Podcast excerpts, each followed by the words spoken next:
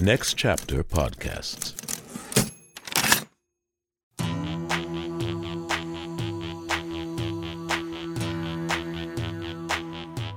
The 500. The 500. JAM been walking us down through that 2012 edition, so it ain't nothing too new. Hundreds more to go, and in need of a friend. The king of fleece for Angelo, talking the 500 until the end. Talking the 500 until the end with my man JM on the 500, talking the 500 until the end.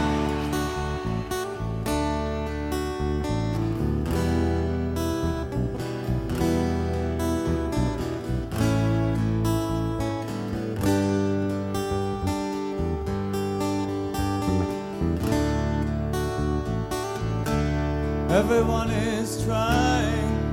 Oh, how could this not be on the uh, the one we're breaking down? I put it on there anyway. I, why did I put it on there? Because it's my favorite song off of like the double album.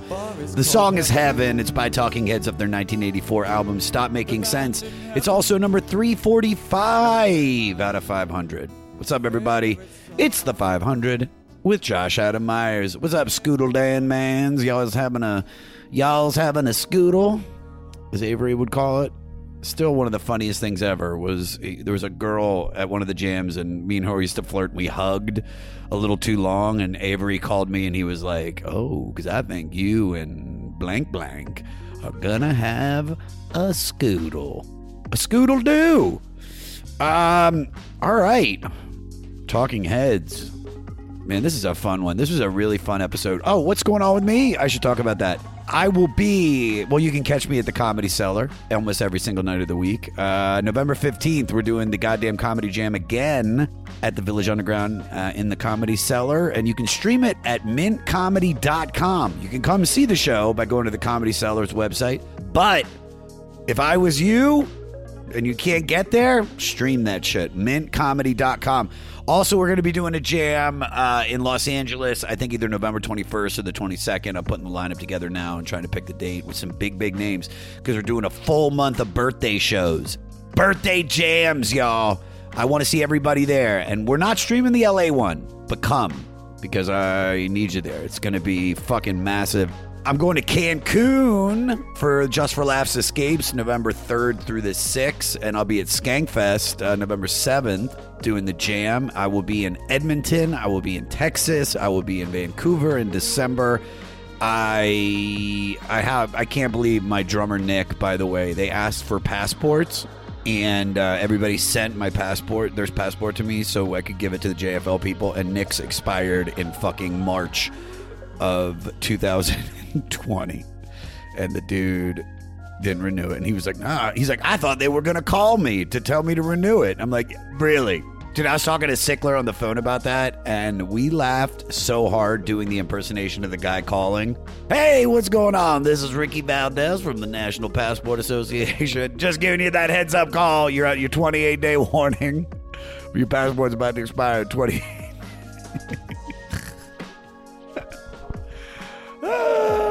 Is fucking dumb, dude. All right, so we I got this idea about the Patreon, and I'm gonna take it from the the guests today, the Stand By Your Band guys. So I did their podcast. Listen to it. By the way, my guests today for this record are Tom Thakkar and Tommy McNamara from Stand By Your Band. It's an incredible podcast. I did it where guests defend a band that they love. I did the band live. Tom is an incredible comic. They're both incredible comics. Uh, Tom's about to tape his one hour special for Epix. Uh, you've seen him on Comedy Central. Conan just did the Tonight Show.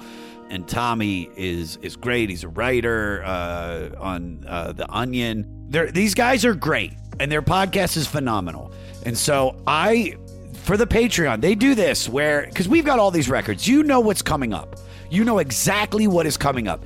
If you subscribe to the Patreon, I will read your reviews on the air with the guest. We're just going to put a list of all the records that are coming up, and you can put your handle. We're going to give you your, we're going to say your handle. We're going to say uh, your full name, not your full name unless you want it. You can give us your address, your social security number. No, but if, like for this record, for Stop Making Sense by Talking Heads, like we will read what you think about this record. We'll also read questions that you have for the guest. And as soon as we have the guests, we'll put them up there so you can ask. We can, and we'll do it, man. I want this to be fully interactive. I'm not doing another podcast about music. I want your thoughts. You guys listen to this. I want your thoughts. I want to read your thoughts on the air. I want you to be a part of this podcast. They do it on Stand By Your Band. I think it's genius. I think it's a way to really bring in a community. Am I stealing? Probably. But man, we need to get this Patreon up because uh, Dark Lord Spotify fucked us, and I want you to feel like you're getting your money's worth, even though we're giving you a free show. So sign up now for the $5 more a month Patreon subscribers. I will read your thoughts about the record. I will read your favorite track. I will read the songs that you hated. We'll read all of that to the guest and we will incorporate it into the show. Patreon.com backslash the 500 podcast. We should have it up and running within the next, I'd say give us like two or three weeks because Jeremiah, you know, he's in Hawaii. Who, know, who has any fucking idea what he's doing? I, I, I'd never talk to him. It's literally me and Adam, dude. And Pete. I got to give it up for Pete. Pete's there. So, yo, patreon.com backslash the 500 podcast. If you spend $5 or more a month, I will read your thoughts on the record to the guest. You are now a part of the show. I'll say your name to them and then we'll talk about it. A big thing. Make it happen. This is a great live record. We have great guests for it. Uh, when I was doing their podcast, they said to me that they watch this all the time. So I was like, dude, crossover app. Rate, review, and most importantly, subscribe to the 500 and listen free on all platforms or anywhere you get your pizzles. And if you listen on Apple Doodle, leave a scoodle. Follow me at Josh Adam Meyers on all social media. I'm almost at 20,000 followers. I don't know why that means anything, but I want it. Email the podcast at 500podcast at gmail.com. Follow the Facebook group run by Crazy Bipolar Evan at 500 Podcast with Jam. And for all things 500, go to our website, the500podcast.com. And for all things Josh Adam Meyers, go to my website, joshadammeyers.com, and do stuff. Here we go with number 345 out of 500 with Stop Making Sense by Talking Heads.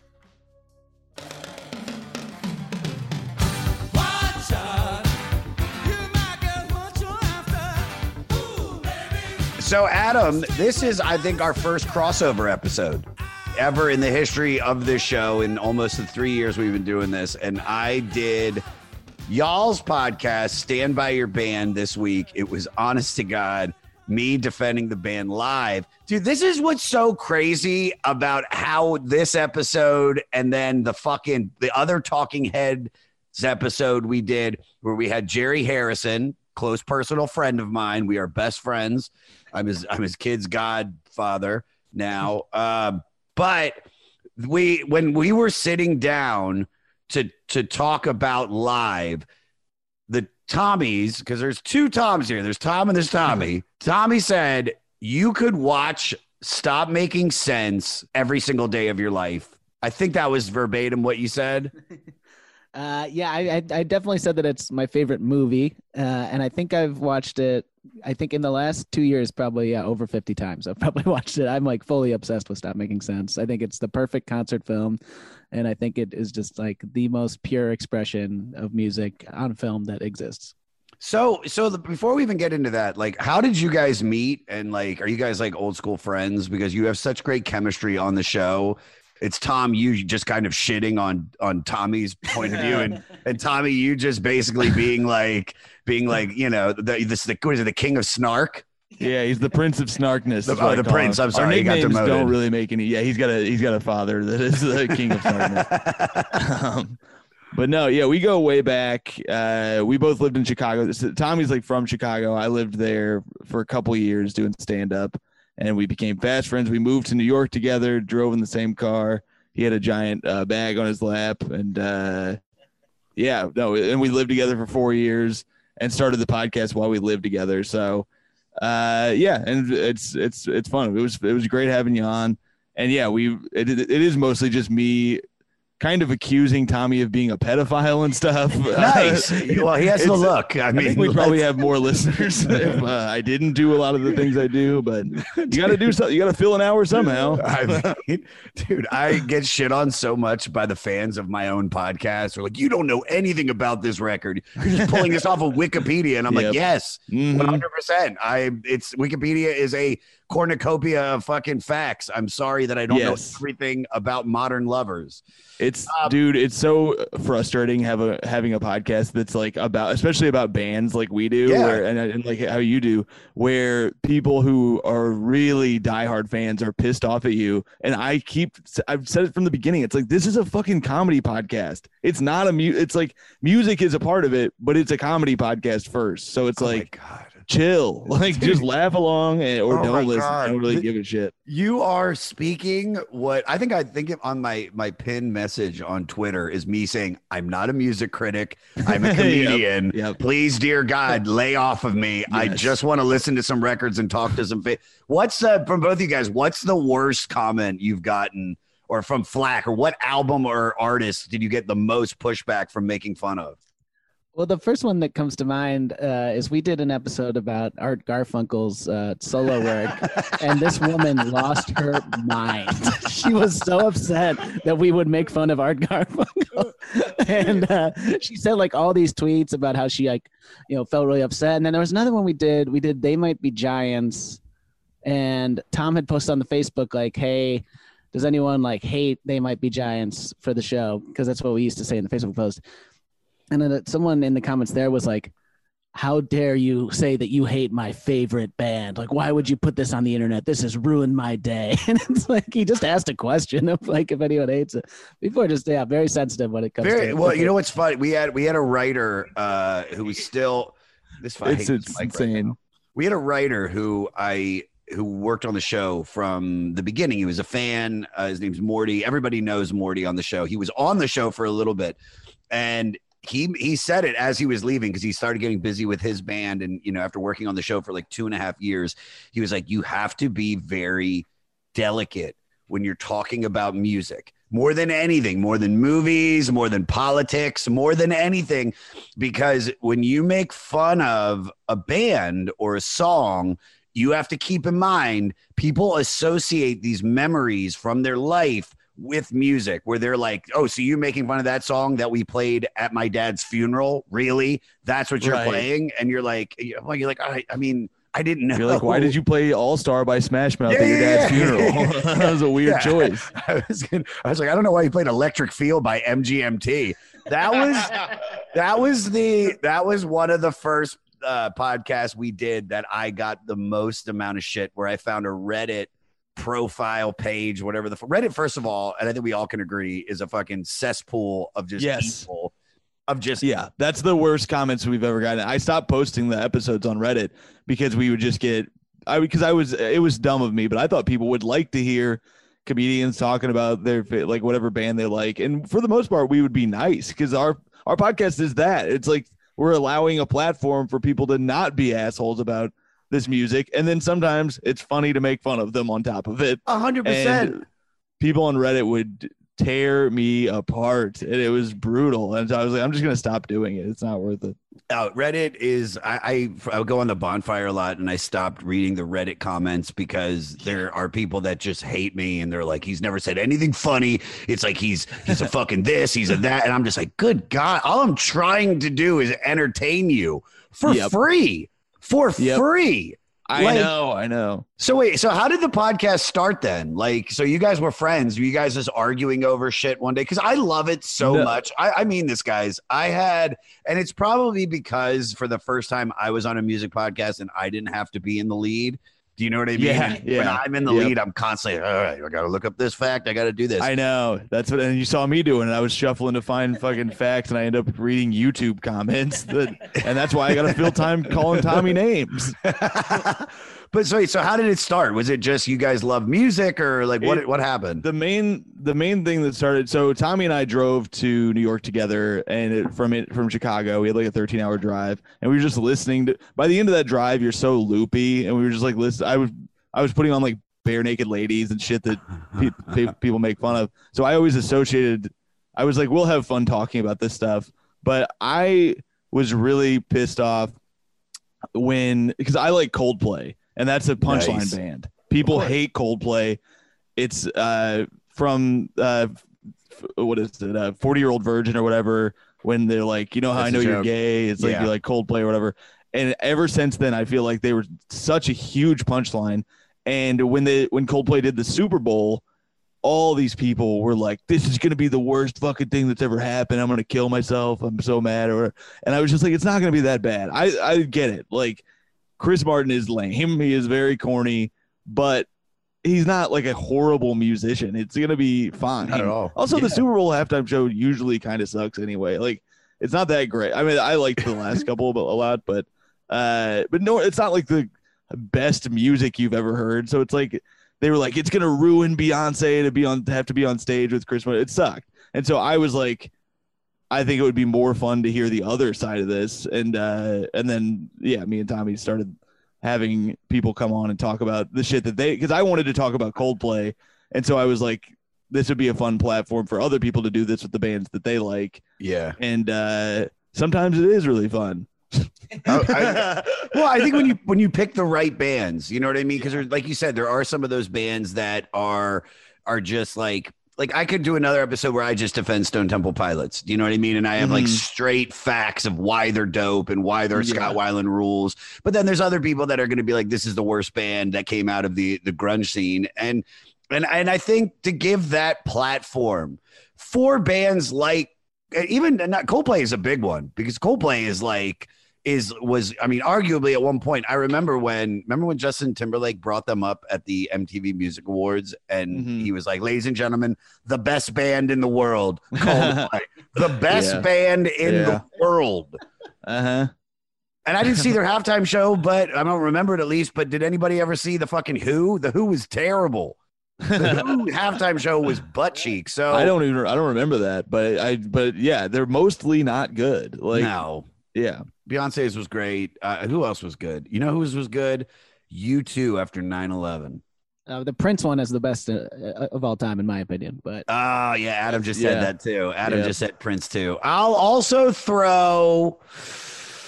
the U2 one was cool. Yeah, He pulls After the thing 9/11. out with the Yeah, flag. cool. Dude, I, I watch it sometimes I remember that. because it was like Mhm. right after 9 11. Everybody loved America at the time. Right. Afghanistan. You know what I Uh-huh. mean? It was like we were all behind, we were all behind a Bush. Like we loved George W. Bush so much. Like we, dude, like Donald Rumsfeld would get all of his dinners comped. You know, it was I mean like, Giuliani on fucking SNL. It's crazy. And then now And- look at him. It's and he's a fucking troll now. He's a bridge troll now. It's crazy. Um, I I mean this to, to all my fleece army out there. If you guys want another great music podcast, listen to Stand by Your Band. The they're both so funny and and it's just it's great.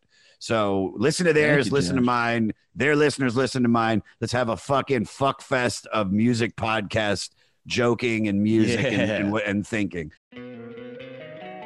Don't you love an extra $100 in your pocket? Have a TurboTax expert file your taxes for you by March 31st to get $100 back instantly. Because no matter what moves you made last year, TurboTax makes them count. That means getting $100 back and 100% accurate taxes only from Intuit TurboTax. Must file by 331. Credit only applicable to federal filing fees with TurboTax full service. Offer can be modified or terminated at any time. What's up, everyone? This is Jay Reason, and I want to let you all know that Diablo's Den podcast is now part of the Sound Talent Media family. Listen in as me and the one and only Danny Diablo, aka Lord Ezec, interview artists from the hardcore punk, metal, hip hop scenes and beyond. We have conversations with guests like actor Peter Green, DJ Muggs from Cypress Hill, LA street photographer Estevan Oriol, Jimmy G from New York City's legendary Murphy's Law, and pro wrestler Vampiro, to name a few. If you're a fan of good discussions lots of laughs, tune in and join the fun. All right, let's get let's get to brass tacks because I could just talk to you guys about bullshit forever.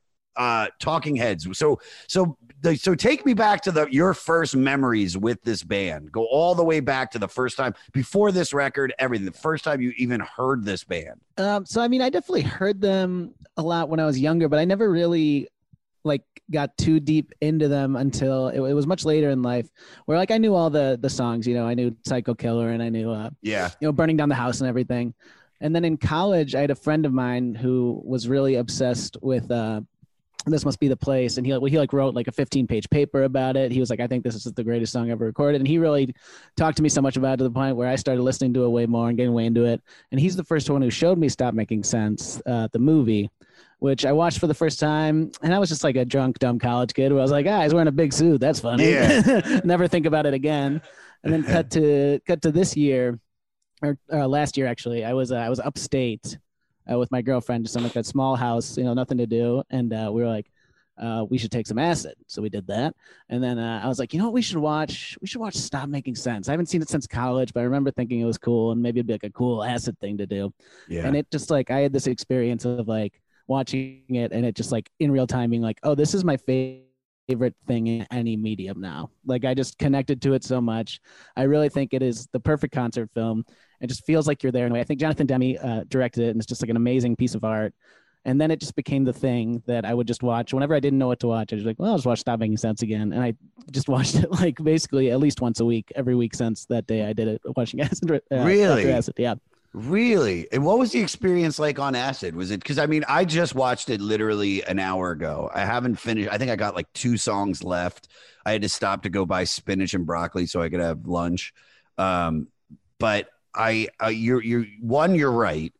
Uh, everything that you said. I don't think you're ever going to see a concert film like this on so many levels the way that it's the i mean the way that it's shot there's cameras on stage you know you never see the audience Yes. it that's literally such a big thing. Yeah. you literally it literally feels like uh just a play you know what i mean like there's you can hear the audience uh i loved how at the beginning of it it's just him how he comes out Mhm. i think that's really cool Just him and a Uh, boombox and an acoustic guitar. him, yeah. him and the boombox and the acoustic guitar. It and then right away I was like, oh, oh, okay, this is the most David Byrne thing. Yeah. If he was going to do a concert film to do something like this, you know what I mean? That's so different than you see the Mhm. audience. It feels like you're at the concert. You don't feel like you're at a concert there. You literally feel like they're in a studio. And the way they bring everybody out one at a time, which I think Alice in Chains ripped off when they did the unplugged. I don't know if you ever remember Oh, that. did they do the same thing? Kind of like it came. It started out first. Jerry Cantrell came out, and it's he starts playing the riff uh, of not Sludge Factory. What did they open with, Adam? Nutshell. Nutsh. Thank you. They open with Nutshell, and it's like. Oh, dude, yeah, at- dude, look at him, man. He's in the back of a comic book store right now. I think there's an iguana in his right shoulder. I don't know what the You're fuck is that. to be fair. And let's Alice in Chains Unplugged is probably the best of the unplugs. I, I, Oh, I don't, I don't disagree. No, I don't. I think uh, that's, that's a So you good. just haven't dis- heard the dashboard confessional one, or is that? dude. I, I, you know, what? I'm not gonna lie about Dashboard Board Confessional. Like, I don't like them, but I do like that one part in the song "Hands Down" where he breaks it down. It's like, "Hands down, this is the best day I am." ever." I, I was driving one. I think I was going through a breakup, and I started crying listening to that. I was like, "God damn, dude, you got me." You got me, emo. I don't know how you did it, but you fucking got me. Hey, Vindicated slaps too. Yeah. Nah, dude. You know what's better than Vindicated? You know what's better than Vindicated? Hero. Hero by Oh, yeah. if we're doing Chad Spider Man, yeah. if we're doing Spider Man Dude, that sound, song that song fucking rules. Honestly, rules. hero. It's so good. I mean, uh, that used to. I when I was in high school and they would put that on at the gym that I would play basketball at, I would always pop off. So I, you know, it's it's it's, it's it fires you up. you're That's I'm like gonna- this is like we're dib- dabbling into our podcast because it's like Chad Kroeger. He's fucking cool, man. I, I, I said that. I said that when I did your podcast. I, but also, Uh, Hero was big when I went to my first year at Towson University, and that was when people, for the first time in my life, I had friends that had a cable modem, so I could download songs off Napster in like five minutes or or whatever was LimeWire at the time. And I remember on all of my friends in the in the four different quads that I would hang out at, I would go in. You mind if I go into your, your room real quick, just download a song, and I download Hero. And so, I dude, I fucking loved that song. And Vindicated's okay. Wasn't that a fucking game changer when it? I remember the song when that stuff first came out. When I first had the internet, I would watch a song download for 13 hours. I was like, oh, I want to hear this Eminem song. 13 hour queue, and I was like, that's totally fine. I still couldn't believe it. I was like, this is a miracle. And then it felt like I had a buddy who would make. Uh, he had way faster internet, so I would just make a playlist for him and give him a blank CD, and he was like. I was like, "You really do this for me?" And he was like, "I'm not." He was like, "I'm not kidding. It takes one minute. Like it's nothing." I know. I know. Yeah. I my mom used to, you know, always want to call her uh, my her aunt Marcy, and I'd be like, "You can." I was like, "I'm I'm downloading music." She's like, "Well, how Yeah. much longer?" And I'd be like, eight and a half hours. Just chill. She's not going anywhere." she, she like loses her relationship with her with Oh, no. Over this. You're, there, there You was never a friend. call me anymore. Dude, there was a friend that my mom had named Renee, who was she worked with at a at an elementary school. My mom was like a principal secretary at an elementary school, a few different ones. And one of them that she was very fr- she was good friends with that was much older than her would call all the time when I was on the phone with other girls that I was like hitting on having those like 4-hour conversations where you're just Mhm, laying on the mhm. bed, you know, because we couldn't hang out because we didn't have cars yet. And I kept telling her she was busy because she would beep in. I go, yeah, sorry, Renee, she's busy. And then Renee thought my mom just didn't want to talk to her. Ended the friendship. Ended the oh friendship. shit! And it's my fault. Yeah. And now Renee's dead. How do probably. you sleep at night, man? I- very well. I, very well. Next to an 80 pound Doberman on a on a quasi Tempur-Pedic uh, mattress. It's fine. sorry, Renee. Sorry. Uh, what about you, Tom? What about what about Talking Heads with you? Like, how did how So- did that start? I they were a band for a long time that they would come on. I'd be like, oh, I know this song. I didn't really associate them with Talking Heads. I was just like, oh yeah, I like that song. And then uh, burning down the house, I thought was cool. And I had like we have a, another buddy, my buddy Connor was really into them.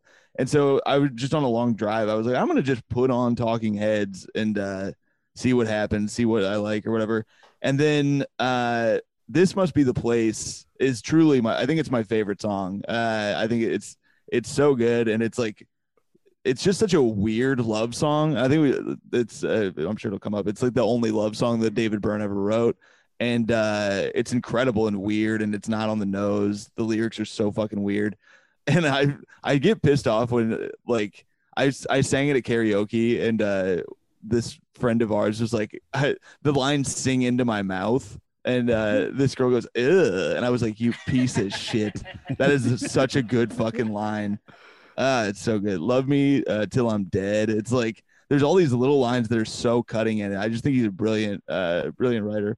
But um, yeah, and then Tommy was watching uh stop making sense all the time we were trying to do an intervention for him because of his alcohol problem but instead he got us drunk and was like let's watch stop making sense and uh, and i was like it was so distracting that we let him keep drinking forever so um we'll get so to the intervention later. It's all good. I It really, like having. like a, it is like a late night, like end of the night, like all hammered, and Tommy would put that on, and it, like watching uh, David Byrne dance with a lamp and just the weird shit that he's doing on stage and it making it look cool. It's like the most unique thing I've ever seen. Somebody just fully being a fucking weirdo on stage and everybody's into it.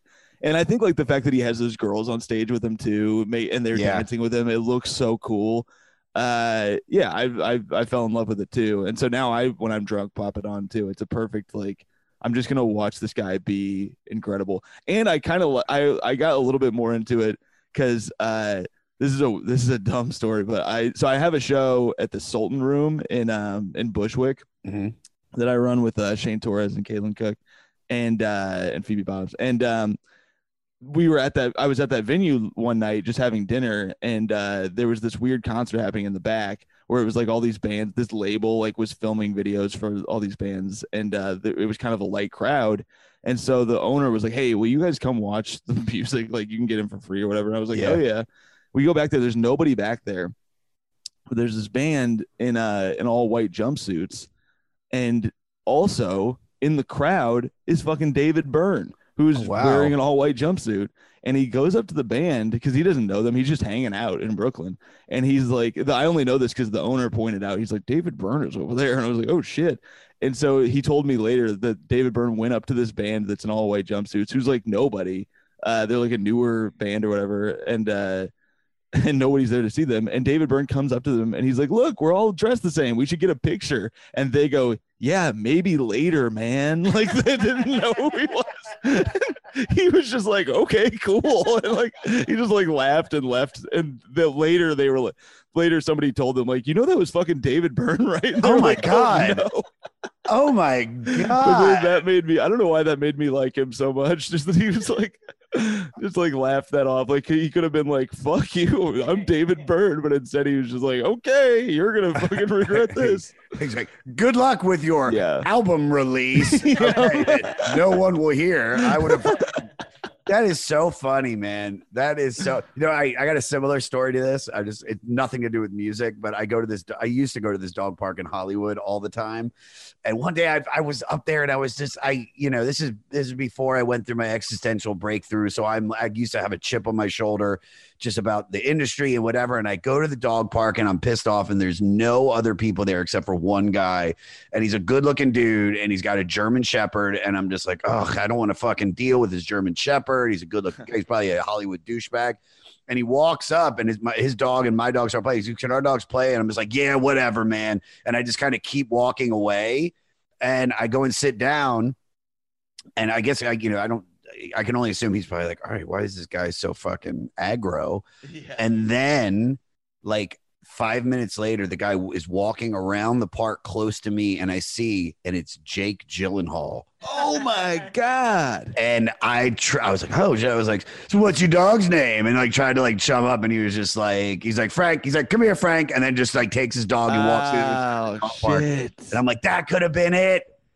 That could have been, hanging it. Jake Gyllenhaal. That would have been our. That would have been it, dude. Because dog, because dog park friendships, for some reason, like I've become Pete friends with people at the dog park that are famous, especially in Los Angeles, because the dogs get along, and that's your thing. So what I'm saying is that band and David Byrne, if he he could have been like, "Hey man, I got the white jumpsuit, you got the white jumpsuit, let's get a picture," they could have been like, "Fuck yeah!" And they go, "Hey, what's your name?" And then he's like, "David Byrne," and they're like, "Talking Heads, David Byrne, yeah." It's like, "Oh my god, what would you?" And he's like, "Well, I dug your music," and next thing you know, yeah. they're fucking playing a concert video that he's shooting American Utopia Part Two or whatever the fuck it is, yeah. and they fucking boned it up. They, They boned, boned it. it. They boned it up. All right, so here's my here's my story with Talking Heads. It's it's basically the same as all of y'all's, which is their music made their way into my life via radio, via alt rock stations, um, and it's all the hits. It's nothing Mhm. other than the hits. I never understood why people loved Psycho Killer so much. I mean, there's it would be on all these like top 100 song lists of all time, burning down the house. I was like, hey, I, I agree with you about Psycho Killer. I was I always was like I don't really get this, and then honestly seeing it in the in the doc, I would I made me love it because he Yes. just looks so cool performing it, and now I love it. But when it used to be on the radio all the time, I was like, why don't I? I don't want to hear about this fucking Psycho Killer. no, no, I, out. I mean, it's it's but it's one of those things where it was just it was like, yeah, okay, just not my music. It's new wave. I just totally wrote it off as like, oh, uh oh, music. You know what I mean? And and then I moved to Baltimore in my mid, well, like early twenties. I moved to uh, to go to school there, and there was a nightclub in downtown Baltimore called the Talking Head. And I don't know if it was owned by David Byrne, but David Byrne uh, and Adam, check uh, fact check this for me. Uh, I'm pretty sure he went to MICA, which is the art school in downtown Baltimore. Can you find that out for me? Uh, because there was a connection. It wasn't just like they had it there just because they called it the Talking Head, and it was they had. The, did he? Attended there for one year. One year. Okay, that's it. Perfect. So so yeah, so there's the connection between that. He's got a, he's got a, he's got deep roots in Baltimore. But what what I started going there, they had this party called Taxlo, and I've talked about it on the podcast before, but Taxlo was like basically a, a hipster uh dance party where they would have like they'd play like Franz Ferdinand and they'd play Joy Division and they'd play Talking Heads uh, at this at this nightclub and people would dance to it. You know, and this is like an era when like Nelly's big and fucking, you know, that's what really, you know, dance music, like rave music. And I just started going to that and I started like hanging out with the girls and it was just this whole experience where then they would play you know, bringing down the house. They play some of the songs that are on this, but the not the live version, the studio versions, and it was just it was great. It made me appreciate it more. Uh, I do have a funny story, which I will say about this about that place. It'd be funny I- to be like, I have a funny story. I refuse to tell it. nope, not telling it at all. No, I, I, I there was a chick named uh, Katura that I dated, and she was the hottest girl in my life that I've ever dated, still to this day. And we dated for a little bit, and then she, uh, she was like, she went back to her ex boyfriend, and and they're together. And I remember she loved Panic at the Disco. And then three months after we'd stopped hanging out, she hits me up and she's like, "Hey, uh, I broke up with with the, their boyfriend." She's like, "Do you want to hang out?" And I go, and she goes, "Can you take me to that party at Taxlo uh, at the Talking Head?" I go, "Of course." Now she was like 19 years old. I'm like 25. Okay. We we had a class together, and that's how we met. Um, she was like a dance major. I was a film major, and so I so the night before she goes to the Panic at the Disco concert that she's so excited about, and she I pick her up from from campus and I take her down to Baltimore. She's got this bag with her. I'm like, hey, what's in the bag? And she's like, oh, nothing important, just you know some knickknacks and like like my Panic at the Disco T-shirt I just bought and some sleep stuff. And so I'm like, all right, cool. Do you want to go drop it off at my place in Baltimore? We're going to a bad neighborhood. And she's like, no, it's fine. And I had this like old Jeep that like anybody could get into. I mean, you could literally just unzip it and you could be in my car and take whatever you wanted. And we go into the party and they're playing talking heads and we're dancing and we're drinking and we're making out. And she whispers in my ear after like two hours, I want you to take me home and fuck me. And I'm like, hell yeah. And then we walk out to my car and one of my windows is unzipped and and I'm like, oh shit. I was like, maybe the wind. And I was like, let's check to see if anybody got into the car. And I look, my bag's there, all my books are there, everything that I have, my winter coat is there. I go, ah, my shit's here. What about yours? And she's like crying. I'm like, what's wrong?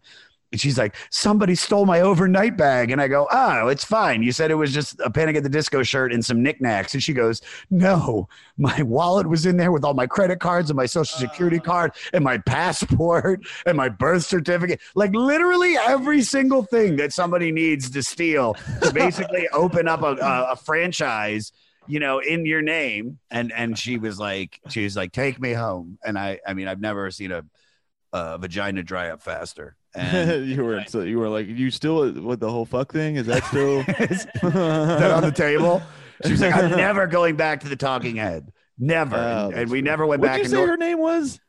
katora Yeah, that's a name you got to be hot with. if you're gonna be named that, you got to get hot. like you can't go through hot. life as a Katora uh, being a, a slouch. There's- there- I wonder if there is like, can you check Adam to find out if Yeah, there are research. any? Do some research. Find out if ugly there Katoras. Uh, ugly Katora. Um, Hey there, I am Johnny Christ from Avenged Sevenfold, and I've got a podcast called Drinks with Johnny you're going to want to check out.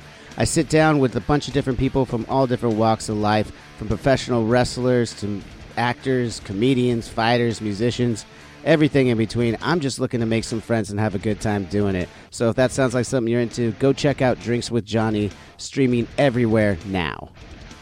Hey, this is Chris Swinney, formerly of the Ataris and currently host of That One Time on Tour, part of the Sound Talent Media Podcast Network. Have you ever wondered what it's really like on the road? The highs can be euphoric, but the lows can be crushing. Join me every week as I chat with industry pros about what it's like living out their wildest dream and, in some cases, their worst nightmare. Past guests of the show include members of NoFX, Pennywise, Bad Religion, and more. Listen and subscribe at soundtalentmedia.com. but but then it was just the other. Then it just disappeared. Their music disappeared for years, and then it came back when we did the record. Uh, more songs about food and uh, do you guys know Buildings. food and buildings and that was my first real talking heads record and that had uh take me to the river on it Mhm. which might be one of the best cover versions of any song ever there's something about this band that like i don't know because like i want to ask you guys because you there's so much we could talk about we could talk about the lyrics we could talk about the rhythm the instrumentation and the iconic members what about their sound makes you gravitate towards talking heads Uh, I think it's just amazing how I mean I, I would never call myself like an art rock fan. I don't listen to any other band. I don't think that is categorized as art rock, but there's something about the way that they can make something so big. is like I mean, just in stop making sense how they can start so small, and then by the time you get to burning down the house, and you have you know the the guys doing percussion, you have the synths going crazy, you have the guitar. It's just a way they can they can be so small and so specific, but also just huge and euphoric in a way that I think is very captivating. no would i agree i agree what about you tom Yeah, I mean it's the same. It's like, and also to make something so weird feel so accessible. It's like, yeah, I, it's I just think it's cool, cool as hell. I don't know. Yeah. I don't know. I mean, and it's I do love. I like the lyricism is big for me, and I I I talk about that on our show. Like some people don't give a shit about any lyrics at all, but it's huge to me that uh, there's no there's no he doesn't use anything that you've ever heard anyone say he's like an alien uh the way he talks and i love it Is he a pop music geek supreme? Is he the top pop music geek supreme? Is he the supreme leader of pop music geekness? Well, a funny thing about him is if you search, like if you start typing into Google, does David Byrne, it immediately go have autism. That's like the number one search is does David Byrne have autism? So I think, yeah. And I don't know if he does. I don't know. I didn't uh, do the search, but I just think it's very telling that that's like the one thing people are wondering while they're watching him perform. I mean, I'm trying to remember what Jerry said because we talked a lot. Fuck, man, I should have listened to that episode right before I did this. Um, Adam, were you working on that episode when we did it? Unfortunately, I was not. What were you doing then? I was pre-made. That was back in the Morty days. Oh yeah, God, I wish Morty was here. Morty would be Morty would fucking just he knows so much, and he'd be like, "It's because he went to this and he did this and he studied under this." There, I would, I I mean, we have to call him a genius. Yes. Do I? 100%. I mean, there's because you know what I think it is too. It's it's it's like one, not enough people know about him. I mean, because I, I really don't think like the younger generation has any idea about the the genius. And I bet when American Utopia was on HBO, they were like, "What the fuck? This great another old white singer doing his thing.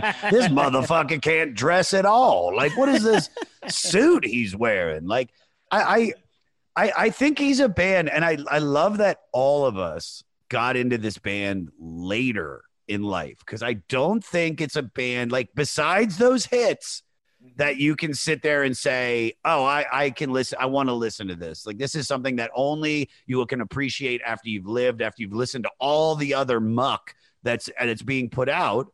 This is something that then pops in that you're like, Oh, now I get it. Now I see it. Like, what are like where are we putting David on the on the totem pole of like musical geniuses? Is he up there with the the John Lennon and the Paul McCartney, or is he like is he Miles Davis? Is he is he Thom Yorke and Jonny Greenwood, or is he just this this subsection guy that is Yeah. just like an offshoot? What do you think? I think? he's just his own island. Like it's so hard to compare, you know, Talking Heads with like yeah, say like the Beatles or anything. It just seems David Byrne just seems like he occupies his own singular space, and he just has this vision. He has this thing that he's like no one else could have done it, and he did it the best it could be done. And I just think that, yeah, I definitely I, I hate using the word genius, and I would say he 100% is one. And I think he's just his own thing, just to the side of everything else. yeah. If we had to compare him to a basketball player, Tom, I know you love basketball. yep yeah we're both basketball freaks Who, by the way, Wizards uh, two and zero, and that guy Spencer Dinwiddie. I Yeah, mean, we, I'm telling you. So something really cool is I, i, did a sh- spencer dinwiddie dude. It's like best name a- in basketball I mean, he should he should be wearing like turnbuckle shoes and like and like he's a Lemony Snicket's character. You know what I mean? I'm Spencer Dinwiddie. Hello, I'm a fancy lad. But that motherfucker can play, dude. I, I have I get the inside scoop from. Uh, I did a show with Jessica Kirson uh, over Hanukkah in 2019, right before the yeah, so right before the turn to to 2020, and I did like musical crowd work with Adam Ray and going through the audience. And next thing I know, I see the broadcaster for the Washington Wizards, the guy who did it for 20 years, this guy, Steve Buckhantz. Mhm. And I, I almost call it, I almost start like fucking with him, but then I go, he looks at me and he goes, and I go, all right. And I because I, knew it right away, I pointed out, I'm like, oh my God. And he's just like, nah.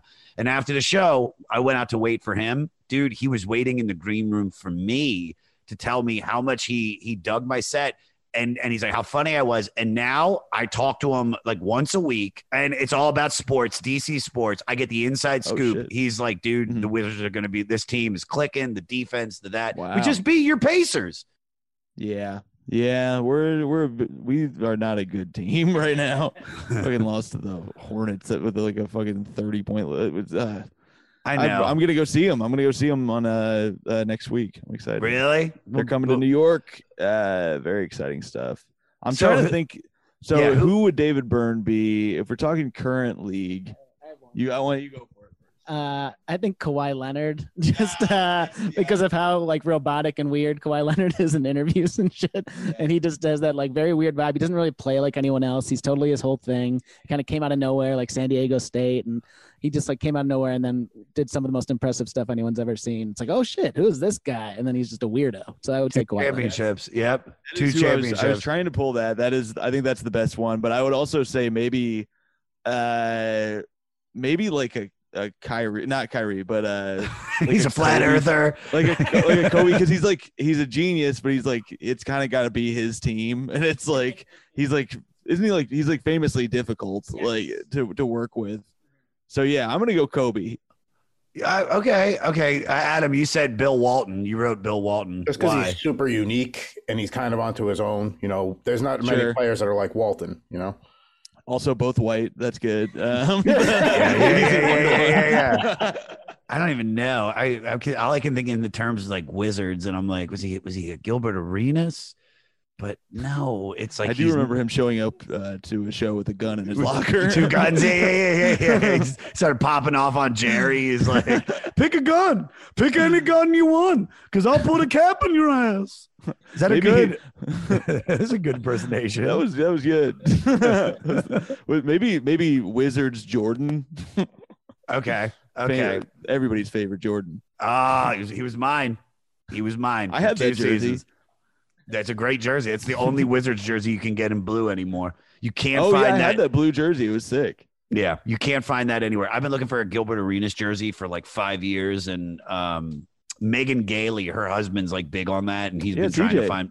Yeah, yeah. He's so he's been he's been trying to find me that too, and I just need to press him on it. But that's like that's I have like 14 different Bullets and Wizards jersey that I ordered during this like year span. I have a Rex Chapman, I have a Tom Gugliotta, I have a Manute Bol, uh, I have a George Muresan, I have a Webber. I have a Rasheed. I have, uh, dude, fucking, uh, but the Gilbert, that's the one. Okay, I have Calbert Cheaney. There you go. Indiana. Yeah, there you go.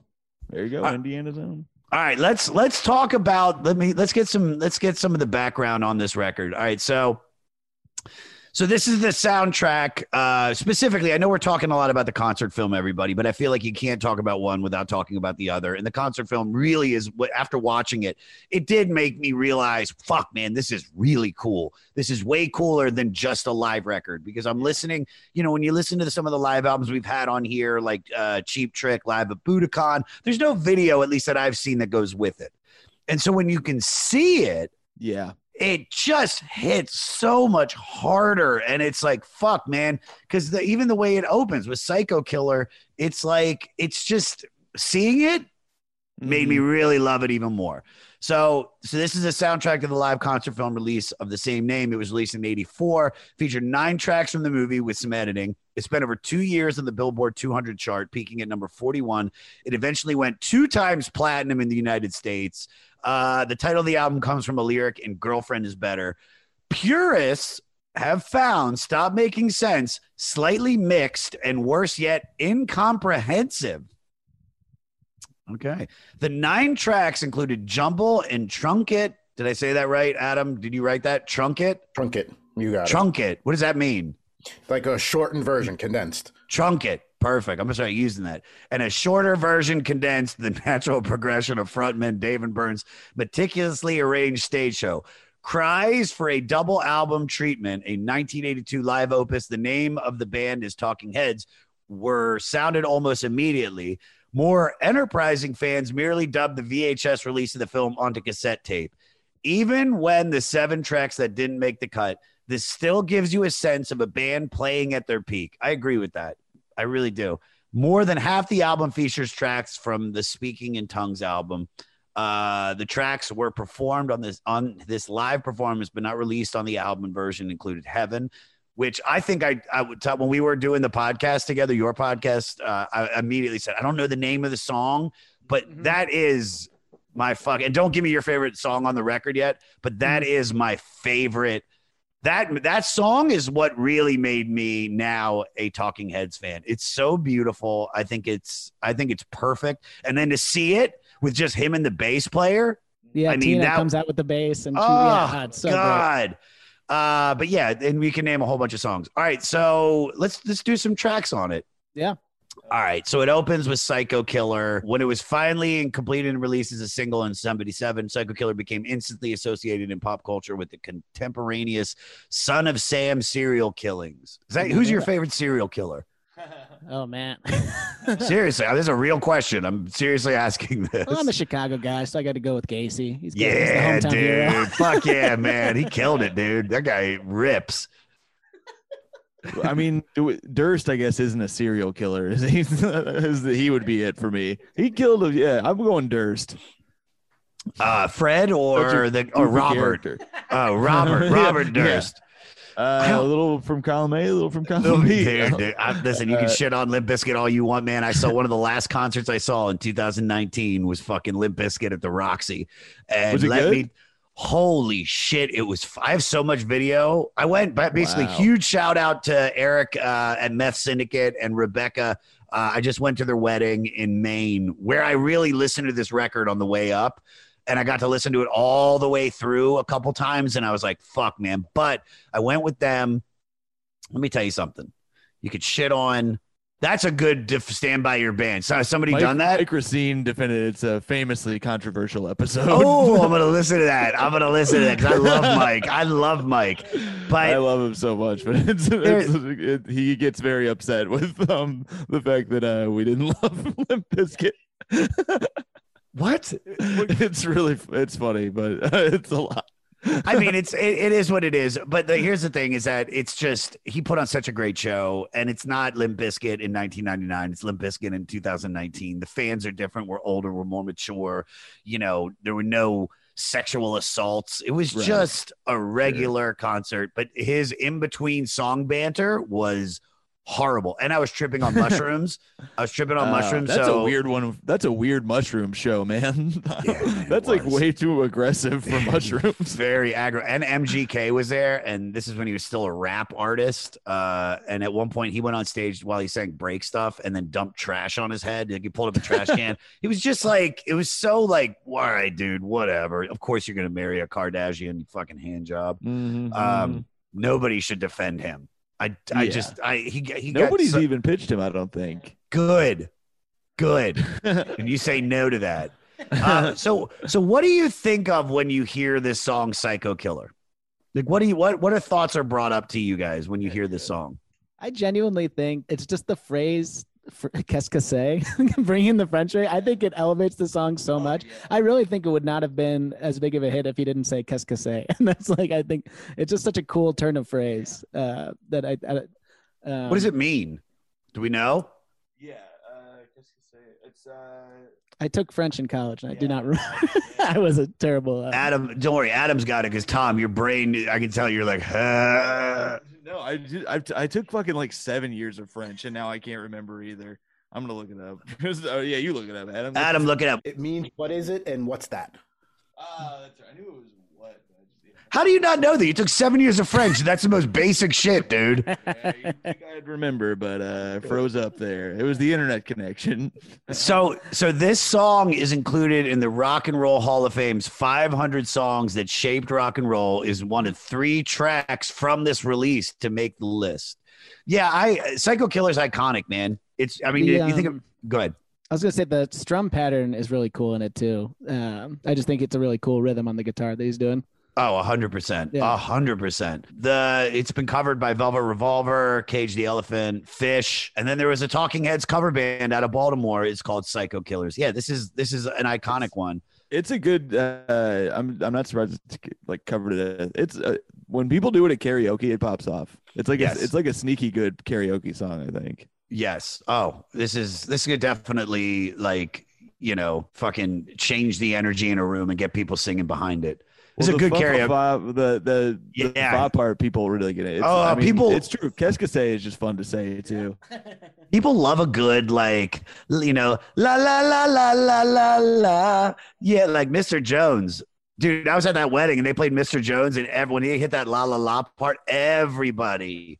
That's probably a fucking killer uh, karaoke song. I just don't do karaoke. I do the goddamn comedy jam. Check it out Right on right. Paramount Plus. Everybody, nobody watched it. Baby. Oh, I'm actually one of the things I bought with that money was a Dyson, and then I sold my Dyson to move to New York, and now I think I'm gonna buy a new one.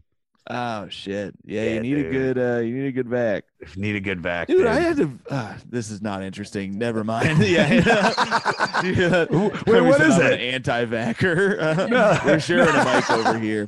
No, this story sucks. It's that I fucking had to go. My my fiance, we got a vacuum. We got a nice vacuum off of Amazon. We support Bezos. We like him. We think Love a good guy. And um, we bought this fucking vacuum. It was like two hundred dollars, and it uh we it broke. We tried to replace a belt on it and it caught fire in my apartment and uh, it was terrifying. And my fiance was like, "Ah, "Let's just throw this thing away." And I was like, "Well, it's a fucking two hundred dollar vacuum. Maybe we can get it repaired." And I had, I had to I had to drive an hour and a half to get this fucking thing repaired. It was such a pain in the ass. It's not like a common thing. It still costs like sixty bucks, but you know we're so so like conditioned to just throw shit out if it's not working instead of getting it fixed. Get I a felt like I did a good deed. I should Get a gotten Dyson. Get a Dyson, dude. Spend the five hundred bucks. It's worth it. Don't worth you it. feel in New York like our apartments are so small that I'm just like, I'll just live in filth. Who cares? it's not enough. I'm not gonna fucking vacuum this. There's not enough of it. Please tell me that's a bit because that is the most no, that is the most New York joke. That's so. I swear to God, I'm looking at my living room and I'm just like, or my my bedroom, my kitchen. I'm just like, yeah, who's coming over? Yeah, Nobody comes over. Just enough. let it I mean, be. You could you could go the opposite where it's like actually it's you should really be on top of cleaning it because you have to live right there. But it's like it's buying a fucking five hundred dollar vacuum for you know twenty square feet. You're like, what am I doing? I don't need. I'll just I- sweep it up. Like, I, I know, but I just feel like I'm always sweeping. Yeah. No, And it's I- constant. and then it's and it's not just the sweep it's the it's the grabbing of the other thing and sweeping it into that and then going to the trash can then you always lose some fuzz or something then you gotta Yep. re-sweep that with the Mhm. dyson dude it's just unplug and just fucking yeah and then it's fucking done yeah. proud sponsor of the 500 dyson you guys hear me Oh, now I see what's happening. yeah, yeah, yeah. I'm trying to get a sponsorship. Um, all right. Well, hey, Adam, on the list that you gave me, I don't have heaven on here. It goes right into swamp. because that's one of the songs I got cut from the. We, we're talking. No. We're talking. Oh, we're talking about just the nine. the album Oh, version, because I no, I no, no, I know that, but in the album version on Dark Lord Spotify, it has um, it does have Spotify has all of them. Yeah, and that's why I didn't even realize that it was only nine in the initial release because the Spotify one's what I was listening to. So I, I just assumed that that was how it was released. I didn't realize they cut like half of it. No, all right, all right. So let's all right. So I got to say this: in the version I listened to, Heaven is. I mean, it it just stole my heart. Uh, I love it so much. I love it. I love it. I love it. I can't stress that enough. But on let's go going through this release. Then we have Swamp.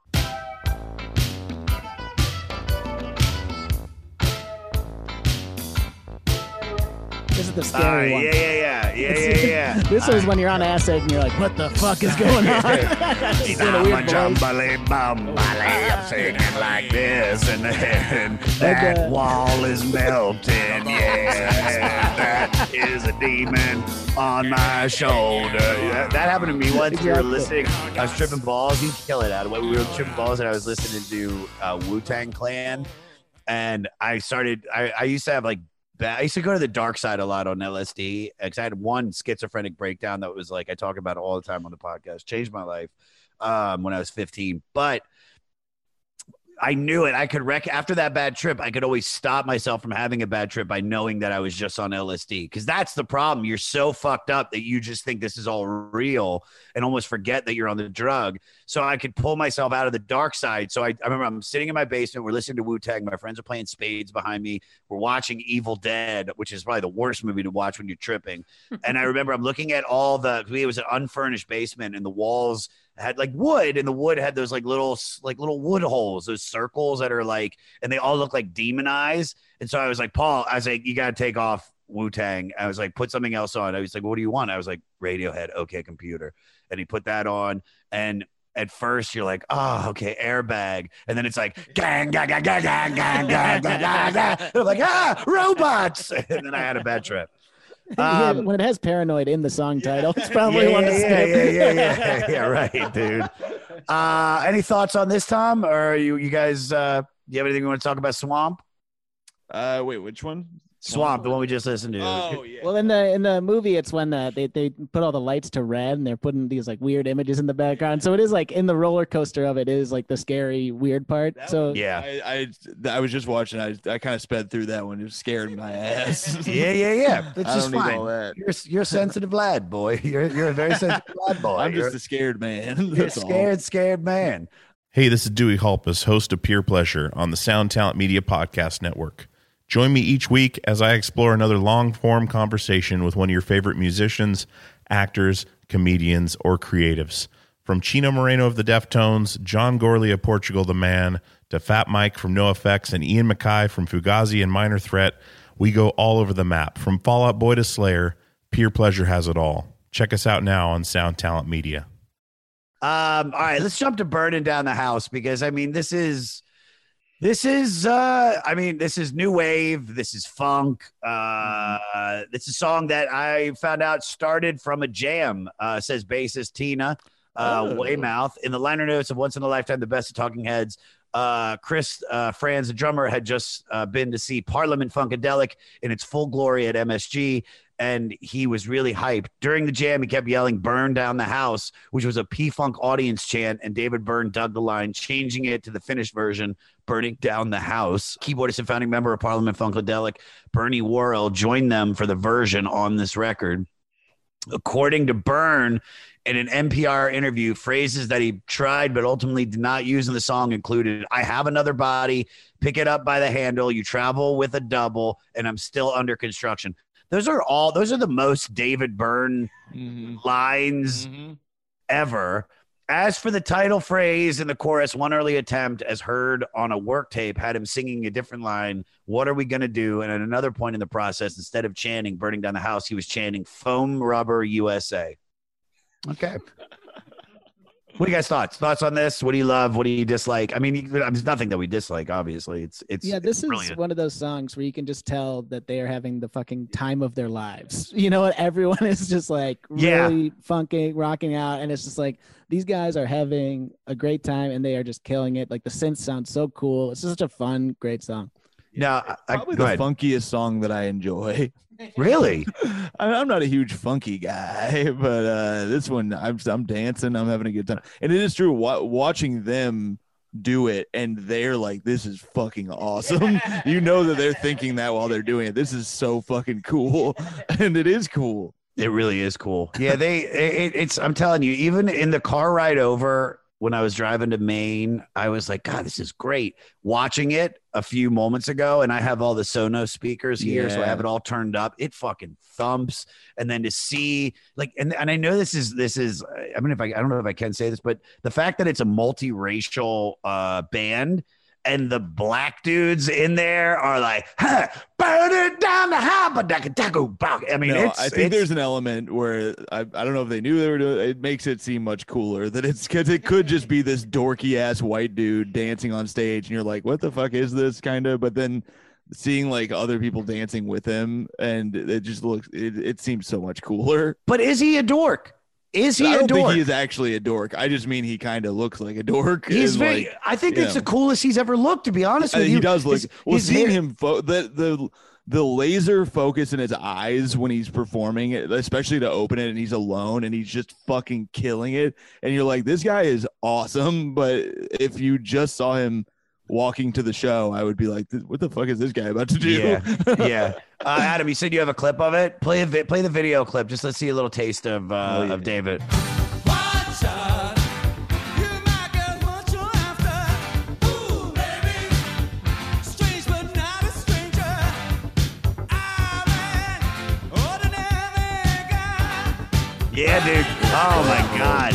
And it's even, you know what? This is better than the than the studio version. The way that he is, the cadence in the song, like the way he's like pulling back on the lyric and then speeding shit up, like that. That whole sixty. It's just, it's there's a there's a level of of hip hop.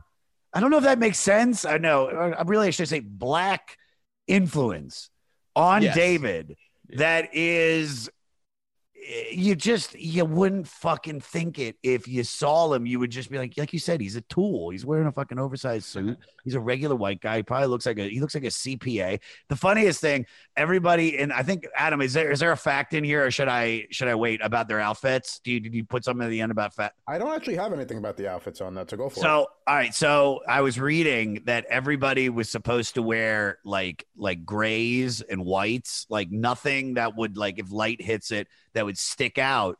And then the drummer literally is wearing like a Charlotte Hornets teal fucking like polo shirt and you're like did you just work like a golf tournament like like at, for Outback Steakhouse in the late 90s because that's the color scheme that you went with.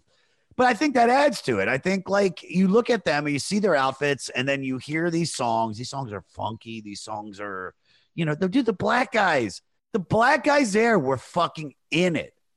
You know, they, it's it's credible. If, if a black dude thinks you're cool, you're cool. Well, there's there's this thing. I I, I don't know the history on this with with Talking Head specifically, but I was watching um what is it, Twenty Feet from Stardom or whatever the the thing about the backup Great- great doc, yeah. and they talk about that element of like I it made these bands look cooler to have like this incredible black woman sing, like singing on their tracks. Totally. Added an element of it. I think that's true. Like I think that's definitely a factor. I think I think as far look, you know, I, I have, I'm working on this bit about how white people shouldn't do reggae music, and um, you know, there's white people have been stealing from the black culture for years, but there is ways of doing it where you because everything, every song that we have listened to, even live, the band we talked about on Stand By Your Band, there is something that can be taken that they took or somebody took that they were influenced by from a black dude fucking years ago. And it's just manifested into, you know, into placenta hits the floor.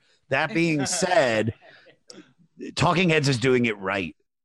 They're doing it right. They're they're not they're they're taking the funk element of the 70s uh, and they're taking that that new wave sound, the keyboards, the and it's and it is uh, totally original. It, yes, is it is did the Commodores do something like this? One hundred percent. Is it fucking perfect? Is this a perfect song? I think so. I think it's I a think perfect so, song. yeah. I don't think you get many of these in in your career, and this band seems to have a few of them. So this was, let me see, uh, when the track was released as a single from Speaking in Tongues album, became Talking Heads' highest charting hit single in North America, becoming their their only top ten single on the U.S. Billboard Hot 100, peaking at number nine, as well as reaching top ten in Canada. It didn't appear in the UK single chart at all until, and check this shit out, Tom Jones and the Cardigans covered it and made it a top ten hit in 1999. What? Yep. That's bananas. Bananas banana supreme uh girlfriends is better great song um you guys uh have anything you want to add about that Yeah, I mean that's just one towards the end of the show where it's like, it- you know, being someone who only really knew singles going in, "Girlfriend is Better" is the type of song you hear where you're like, "Holy shit, what is this?" And it just kind of like really takes you back. Where it's just, uh, I don't know, it's a very cool song. very cool song uh once in a lifetime i mean uh, let's talk about that. This is the second of three songs to be on the Rock and Roll Hall of Fame's 500 songs that shaped rock and roll. The version from this album made the Billboard Hot 100 list in 1986. The track was developed through extensive jams. Uh, see, I love this. Uh, good, good pull on this one, Adam. Inspired by Afrobeat musicians such as Fela Kuti. Uh, his lyrics uh, and vocals, David's, that is, uh, were inspired by preachers delivering sermons. I mean, I don't think it could ever be summed up better. Once you read that, you're like, oh, that makes perfect sense. Byrne improvised lines as if he was giving a sermon with a call and response chorus like a preacher and a congregation. Half spoken, half sung vocals, burning uh, the lyrics about living in a beautiful house with a beautiful wife and a large automobile. Uh, Byrne denied the lyrics address yuppie greed and said the song was about the unconscious. We operate half awake or on autopilot and end up whatever with a house and a family and a job and everything else. And we haven't really stopped to ask ourselves, how did I get here? Is that why? Is that statement right there why you guys uh, chose the profession that you're in? Kind of, yeah, kind of, yeah. I mean, I was uh, definitely on a track to uh to do some shit that I was like, I can just live my whole life and it'll be not what I want it to be, and then yeah, I'll wake up one day and be like, what the fuck is this? Uh, and I wor- I worked with people who I feel like kind of were like that, and like a lot of people that I worked with, I worked at a place that seemed like it had job security, and then a lot of people lost their jobs just because of uh, the hospital industry changed, and they were fucked. And I was like, oh, I don't want to wake up like that one day and not have done what I want to do with my Yeah. life. You know? Isn't Yeah. that yeah? I mean, no, it's gotta be part uh, of it. it, it, it, it is. Uh, the, all the guys that I grew up with, who I love to death, and I'm in a fantasy football league with, um, you know, and and they're they're all happy. I mean, you know, they they got kids, they got beautiful homes, they have the nice cars, they have security. They, I have a buddy that when he was 24 years old could say, "I know exactly where I'm going to be when I'm 40." Do you know what I mean? Yeah. Is now we were supposed to do this together. We were Yeah. supposed he, he should be running this podcast with me. He should be at the cellar with me. He should be at all those places because he's just as funny as me. He's a reason I'm funny. He's huge influence. But that scares me more than a pandemic hitting and me being like I'm out of work for Yeah. fucking 2 years. I'd rather I'd rather be in this uh, tiny apartment in New York with no idea what what's going to happen 6 months from now. That's exciting, you know? Yeah, and I yeah. and there's there's nothing it's wrong. definitely scary, but it's like you know, it's a it's a fucking roller coaster. But it's like, yeah, everything. That's what I mean about the those people I worked with losing their jobs. I was like, well, that can happen even if you do it the other way. So Yeah. why not try to do what you want to do at least for a little bit? Yeah, I, I completely agree. I completely agree. I think this song, when you really break it down to just the lyrical, besides music, I mean, he's he's fucking spot on. If He's there's anybody that followed his dreams, it's I it's think this song may have been in the trailer for the film Click, which I saw four times in theaters. really. I, I don't know why I loved Click. I was Really? into it in high school. Yeah. Pull it but up, I, I remember this song being a part of it. it. It was either in the movie or it was uh, like maybe one of the times that he like wakes up and everything's normal again or something. They play it. Actually, Adam, don't I'm even pull it. certain of it. Don't pull the trailer up. Just start the song, but turn it down a little bit, and then I'm going to do the trailer voice and see if this matches. Go ahead, do that. When your life is the same thing every day, and you find a remote. I think it's great. Uh, in 1986, the Muppet character Kermit the Frog performed once in a lifetime in an episode of Muppets Tonight.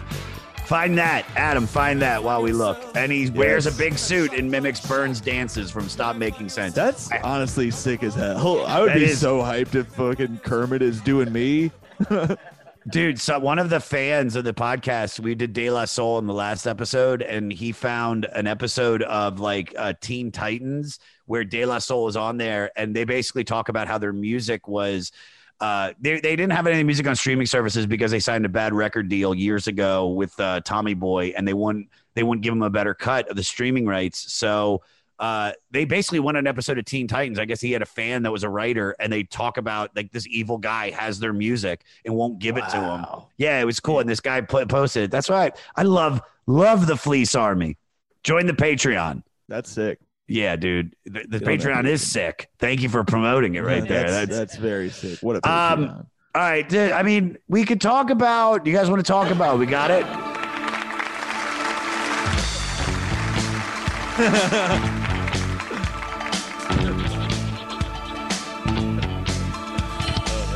You may find yourself living in a shotgun shack. And you may find yourself in another part of the world. And you may find yourself behind the wheel of a large automobile. You may find yourself in a beautiful house. I love Kermit. Wife. I just you may ask yourself, this is why I hate well, the internet. Why how the fuck does this here? have 671 thumbs down? Yeah. Who sees this and is like, fuck that?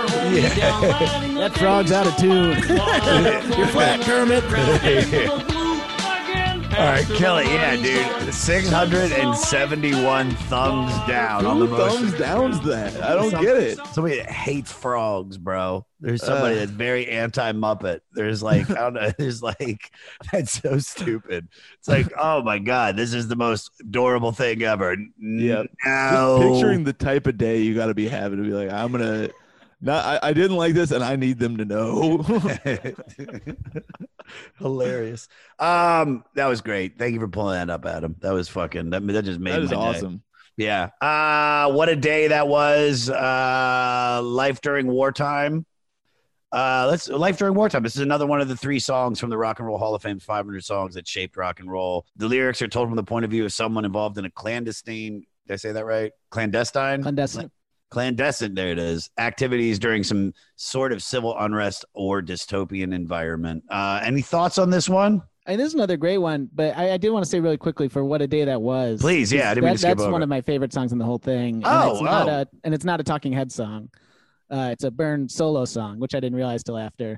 So it's like I have to find the studio version of that song because I think it's like the highlight of the concert for me, one of them. And uh, it's just a really amazing song. It's got this is amazing like background vocals. His singing on it's really great. So I just wanted to yeah highlight that as one. No, I'm sorry. I didn't mean to skip over it. That's actually that's interesting that you brought that up because uh, David Byrne wrote this for the Catherine Wheel, which is a musical score commissioned by Twyla Tharp uh, from the American Dance Choreographer. She's an American dance choreographer for her dance project. Uh, it premiered uh, September 22nd, 1981, at the Winter Garden Theater in New York City. Oh, look at him branching out. Uh, Life During Wartime. This is one of three of the songs from Rock and Roll Hall of Fame's 500 songs that shaped rock and roll. Last song that we that we have listed is "Take Me to the River." I mean, the studio version of this is so fucking good. And this live version does not disappoint. Green's version, because it was written by Al Green in 1974, and guitarist uh, Mabon Teenie Hodges, good name, uh, ranked at number 117 on Rolling Stone magazine's 500 greatest songs of all time. That's Green's version. The studio cover version released in 78 for more buildings about food, about yeah, more songs about buildings and food. It reached number 26 in the Billboard Hot 100. Uh, we played it live. Yeah, that was it. They played it live in the studio. So, and this is what the bassist Tina remembers. Uh, it sounded so great that we played it back and that we immediately imposed a rule on ourselves no additional playing except single notes, just one ping or bop or pang. Yeah. So they nailed it when they did the, uh, when they did the version in the studio and that's basically what you're hearing is a band playing it at the same time and maybe slight slight overdubs i think this song is perfect uh, i've i've i still haven't seen them do it yet on the concert video. like literally as soon as we wrap this up i'm gonna finish playing the concert video because it's so good They really Um, stretch it out too, which it's a lot of fun. Yeah, because it's towards the end of the show. I think it's the second to last song, and they're just like we really make a meal out of it in a great Good, way. You know, David good. Byrne's like he's like jumping up doing some falsetto out of nowhere. It's like it's very fun. Yeah. Um, also, this I should also mention this was all recorded at the Pantages in Hollywood. I know we said it maybe at the beginning, but that's such a great venue. Yeah. Um, I've seen a lot of shows there. I saw Guns N' Roses there uh, in 2019. I've seen at the drive-in. You saw some um, weird ass shows in 2019, man. I mean, I, go- like them, but it's like you were seeing stuff that is a just the the year is the weird part. It's not that you saw it. How was Guns N' Roses in 2019? incredible. Really incredible dude what's funny and i talked about this and me and adam because we, we've talked about it is uh, i've seen guns N' roses since they got back together four times and three out of the four they were incredible and they and the band was incredible the fourth time but Axl's voice is like he's Yeah. and i found out that um i found out that what's his face um fucking uh, I can't think of his name. Chris Cornell did the same thing, which is at the beginning of the show when they were doing sound check. The the the the mic mic technician or or roadie is out on the on the stage and he's going he's like going check check check. I'm barely talking. I'm barely talking, and it's filling the whole stadium, right? It's loud. Yeah. And then, you know, the, then fucking they come up and he starts singing. And what I notice is he's not singing from like his red, his like his like chest or uh, diaphragm.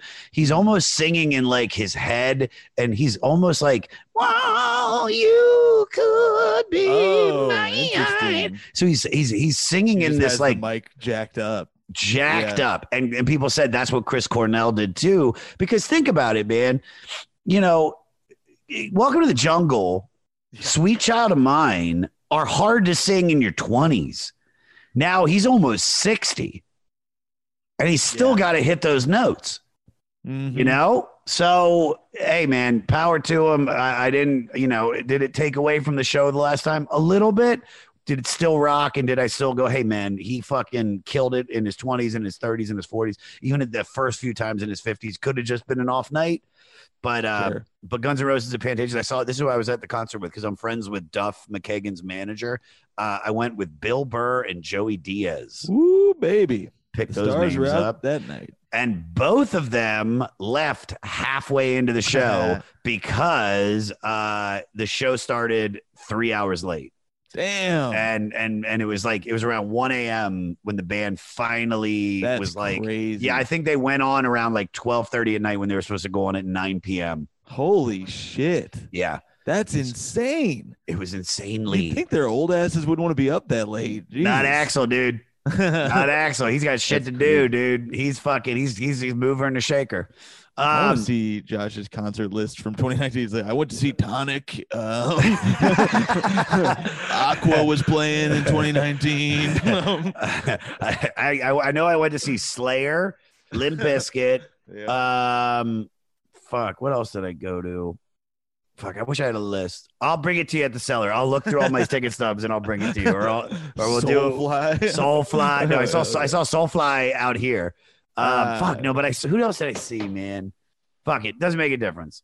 Doesn't they were all dope though. they Hell were yeah. all Wait, dope. who's Ran- the, what's a, what- what's Mark McGrath's uh, band? Sugar Sugar Ray. Ray.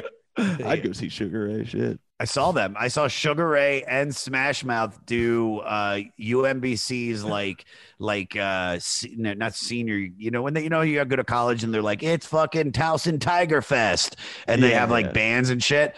My sister was going to UMBC and Sugar Ray and Smash Mouth co-headlined. Um, and let me tell you something, dude. Sugar Ray put on a incredible concert. Now, uh, keep in mind, I was on a lot of cocaine, so I don't know if that helped. You just wanted to fly. Just- oh, and I was, dude. I was like, every morning in the halo on the ski doo. All right. Uh, here's some random facts uh, and album reviews. Uh, so, this album, I don't know if you guys know this, we're using the 2012 list. Um, and they came out with a 2020 list. This album did not make the cut for the 2020 list. This is, I know this. well, but but here's the deal. Uh, did other did uh, Adam did other albums of theirs stay on the list? Well, here you might have put it in here. This is the second album we've talked about on the 500 with more songs, buildings about food being done at 383. We'll see the Talking Heads two more times with Talking Heads 77, 291. So we got a minute and Remain in Light at 129 on the 2020 list. Only more songs about buildings and food at 364 and Remain in Oh, Remain in Light jump though. Remain in Light went up almost 100 spots to number 39. What's on Remain in Light? All right, so you got Born Under Punches, Cross-Eyed and Painless, The Great Curve, Once in a Lifetime, Houses in Motion, Seen and Not Seen, Listening Wind, The Overload, and Unison, which is a bonus track apparently. Hmm. Okay, I only knew one of those songs. Limited pressings of the original LP version featured a full color picture book wrapped around the album jacket. Regular versions had many of the pictures printed in black and white and captions on the album's inner sleeve. Bonafide classic. Uh, this got a five star review and reissue from uh, Empire. No other band could do this. No other music movie soundtrack sounds this good. Another review from Q Magazine said, a timely reminder of the achievements of perhaps the most underrated band of the post punk age. I mean, do you think they're underrated, guys? Uh, I don't know. I, I, I do. I still kind of think they're underrated just because I I feel like like I said, I, if I put on uh this must be the place or like anything, people are. St- I still don't feel like people are giving it what it, what it should get. So Yeah. just on a personal basis, I think they are. I think that they are underrated in the general public sense, and uh, and but like critically, and then like people who are really into movies and music and stuff think of them as like a top band. But I just think like regular people don't. So I think they're Yeah, no, I agree. Yeah. I agree. Um, all right, I got a couple questions written by uh, who's the guy that writes these questions for me? Adam, the Riddler. Benjamin. I've never met him, but Benjamin writes good questions. Um, cut that part out. I don't want Benjamin to hear that. That I didn't remember his name. Actually, keep that in. Keep that in. And and I don't want him to know that I'm happy with his work too. I want him to think that. That's Gotta what I keep you were like, everybody. I don't want Benjamin getting a big head. Yeah, yeah, yeah, yeah, yeah. Uh, do you guys think that this is a good representation of the concert video, the tracks that were selected? Uh, I mean, I think it's. I, I I was disappointed to hear that they only put out nine and didn't just do a double album with the whole thing because I think that you kind of need the whole thing because it, it it's really you know a big it. it I don't know. I, I think it's like a play where you need to see. You can't put like a scene from Act One, a scene from Act Two next to each other. I think it just needs to be experienced front to back uh, in order. So, I mean, it's still great and they sound really good. I was just listening to it this morning, but I do think it should have all been there.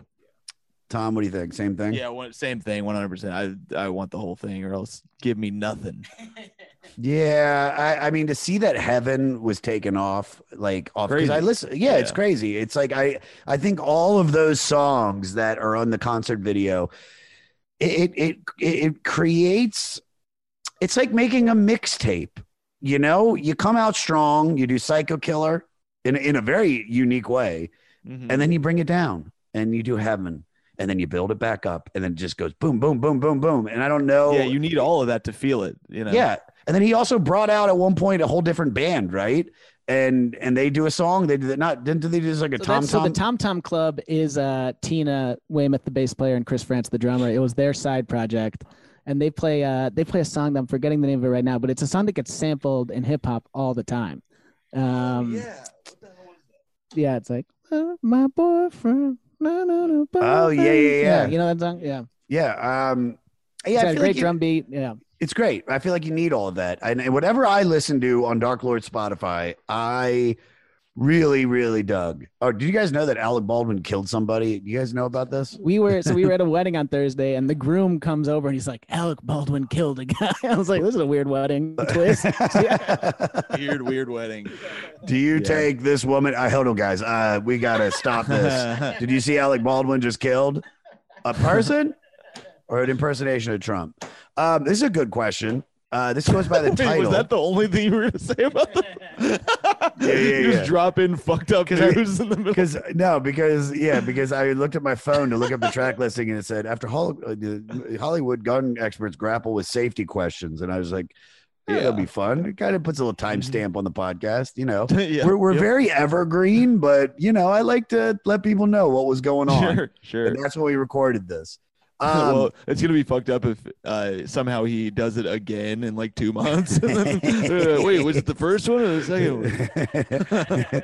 uh, in a world that constantly demands we explain ourselves, is the invitation command uh, suggestion to stop making sense a form of resistance to cultural pressures? What do you think? Well, yeah, I think you know people always kind of bring it up as this whole album, this whole uh, movie is kind of like a, a rejection of Reagan era capitalist excess and just like flaunting wealth and everything. And it's just kind of a subversive, but in a funny way, and like the big suit and everything. It's like just a big kind of just like a smirking fuck you in a way that I like, where it's not like you know a protest album. It's not like yeah, yeah, you know, but it's I think it's subversive in a fun way. I would say. I, I agree. I, I think that's kind of like uh, the the you know the mission statement of David Byrne, which is just like because if he made sense and if we could just pinpoint him and be like just oh this is who you, he is, you would we wouldn't be talking about his records. You know what I mean? I think that's what makes him special. And to ask, you know, everything he does seems to be very, like you said, uh, subversive. So I think maybe this is, you know, I I think it's, I think it's a great, I think it's a great album title uh, and a great concert video title. And then when you watch the concert video and you see the gaffers like rolling him out and rolling out pieces of of of shit during it, it's like none of it makes sense. None of it makes sense, and that's why it's great. Um, Tom, do you have anything you want to add, or you? Uh, no, no, I just I I agree with the I like the smirking fuck you. And Yeah. it's like yeah. I also just like that it's not if there was any moment in the that he actually said something political, I'd be like, this sucks. but the fact that it's just like this little like tongue in cheek, like big suits, like it's it's so much more interesting. Very and time and timeless. Like, very it's- it's timeless, great. very interesting, very timeless. Um, do you guys think the live versions of some of these iconic Talking Heads tracks, uh, do they how do they stack up against the studio versions from this record, from what we've heard of the actual studio? What do you think? I I mean I prefer the live just be after seeing it it's so much more fun to think of it that way but what do you think No, I feel the same way. I think it's such a visceral thing, and I think I think this and also Last Waltz. Once you hear these versions, it's like impossible to enjoy the studio versions as much, just because you've heard it in its like full highest form, which I think For the sure. live version is. Yeah. No, you and that was great. That was a really good by bringing up the last waltz because you it's it changes. Hearing a live version changes the way that that's why we go to concerts because a song can become that much more meaningful and and and you understand it and then when you see them One hundred percent. We just uh we were just at a this uh Treefort Music Fest in Boise. So we were doing our Stand by Your band there and uh, some stand up. But there's this band that Tommy was like really into, and I was like, I I'm excited to see them. Uh, called Japanese Breakfast, and I listened to their stuff. I liked it, but I was like, yeah, I, I could kind of take this and uh listen to it a few times. I'm not like obsessed with it. We saw them live, and it's the only thing I've listened to since then because seeing her, seeing this woman like perform the way she does with uh with the music like that's just the this uh her new album and i was songs that i had only heard once and i was like yeah I, it'd be cool to hear it it was the most it was the best show i've ever seen and i was like Wow. now i listen to the songs and i just think of that show and i'm like it's it just totally changed it for me so Sure. so Sure. go see live music if you can it's it's such a game changer and if you can go back to 2019, go back to that year and go see live music, man. It fucking That was a rules, good dude. year. That was a great year for concerts. Because of this record, because of Talking Heads, what bands do you think we have now? What who do you think this this Ooh, that's a album and this uh and this artist has influenced? Uh, I mean, my, we would not have Miley without. Um, we would not have Miley without talking. Heads. I don't know.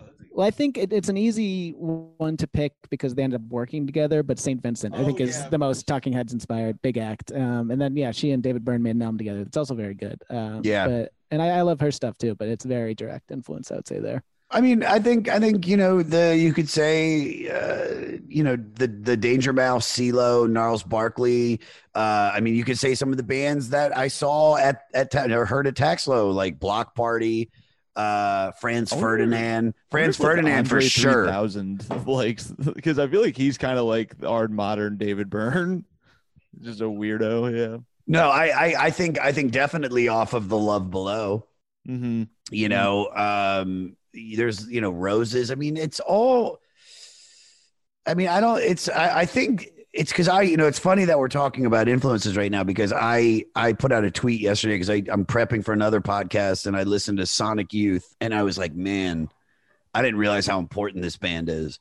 Like this Mhm. band is way more important you know on so many levels to music. And and i put them up there in in terms of in terms of like you know the band that all the music that came after it in rock and roll especially like i think i think talk i think the sonic youth is like you don't get a lot of those bands. And i think we're talking heads it's it's just subtle little droplets that people don't even realize. It's not like there's like a band that's just like flat out stealing from them but it's like you can hear i hear talking heads so much especially in the music nowadays even in like hip hop I feel like you're hearing a lot of it. Like, I mean, some of the stuff that Drake's done, maybe even some of the stuff that Kendrick's done off of "To Pimp a Butterfly."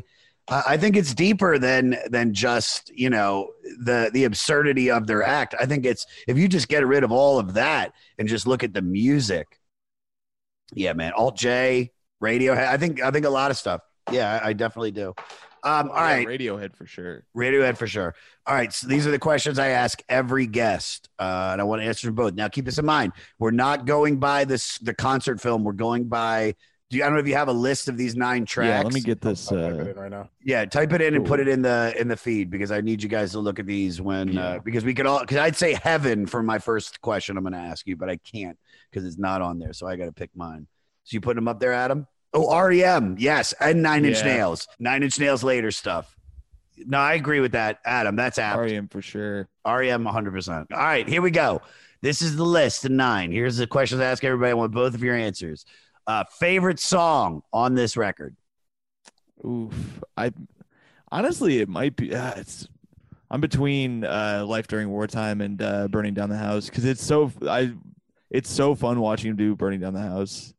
But I'm gonna go life during wartime. I, it's it's so good. Okay. Yeah. Uh, there. Tom, Tommy.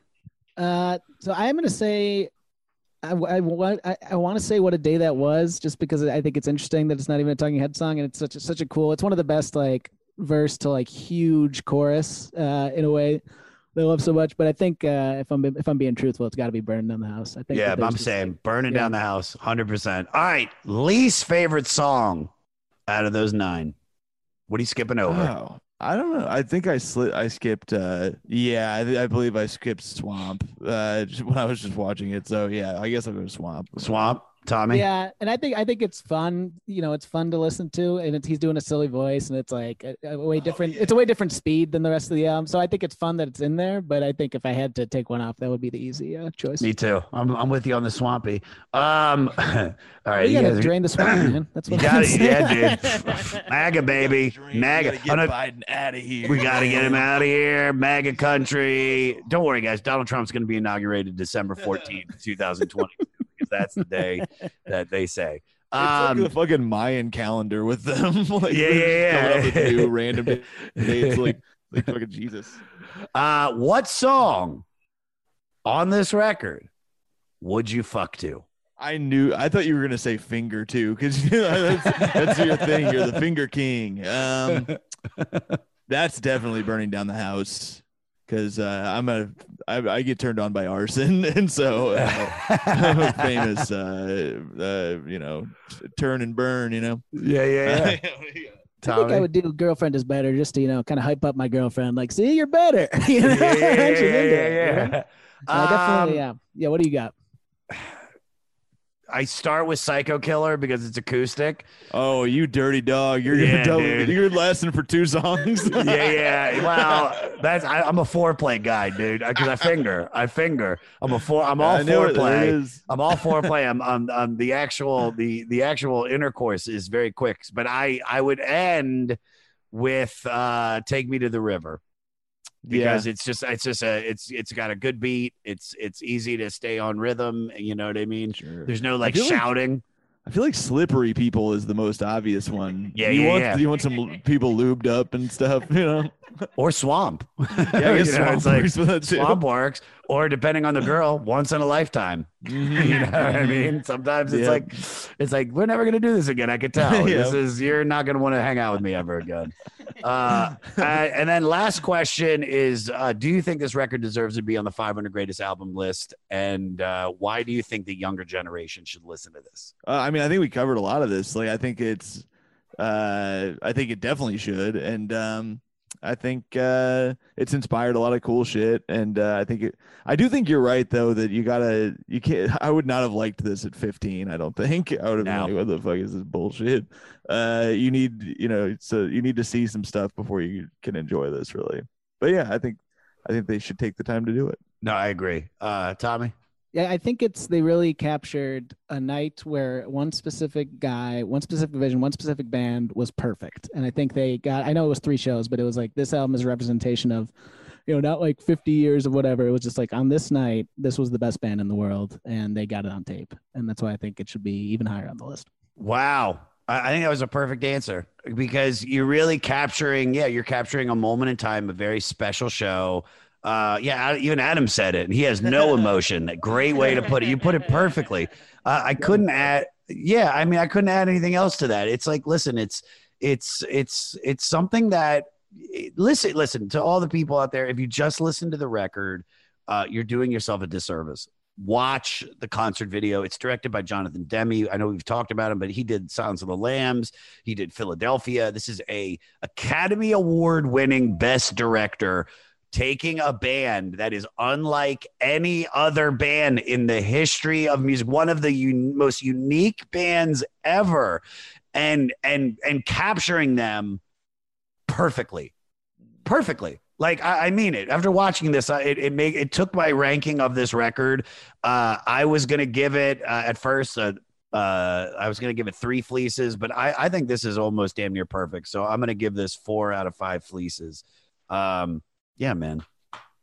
Boys, how many fleeces? Oh, I'm, I'm a five fleecer. five fleecer myself. Yeah, I can't. It's gonna. It's really you got to blow to me away to give it a full five this fleece. Is, uh, this this thing blows me. Away. And like I said, if you watch it, it has my favorite song in the world on it. So it's like for me to not have give it a perfect, that'd be crazy. No, I get it. Uh, this was this was a perfect episode. I mean this sincerely. I'm so glad that you you hit me up. I'm so glad that I traveled uh, by train to get to your All apartment to in Brooklyn, Bed-Stuy, all yeah. the way to Bed Stuy, and and and and just it's great. You guys are great. Your podcast is great. I had a blast doing this. Uh, promote away, please. Anything you want to promote? I know you have yeah, some shit check coming out. up, Tom.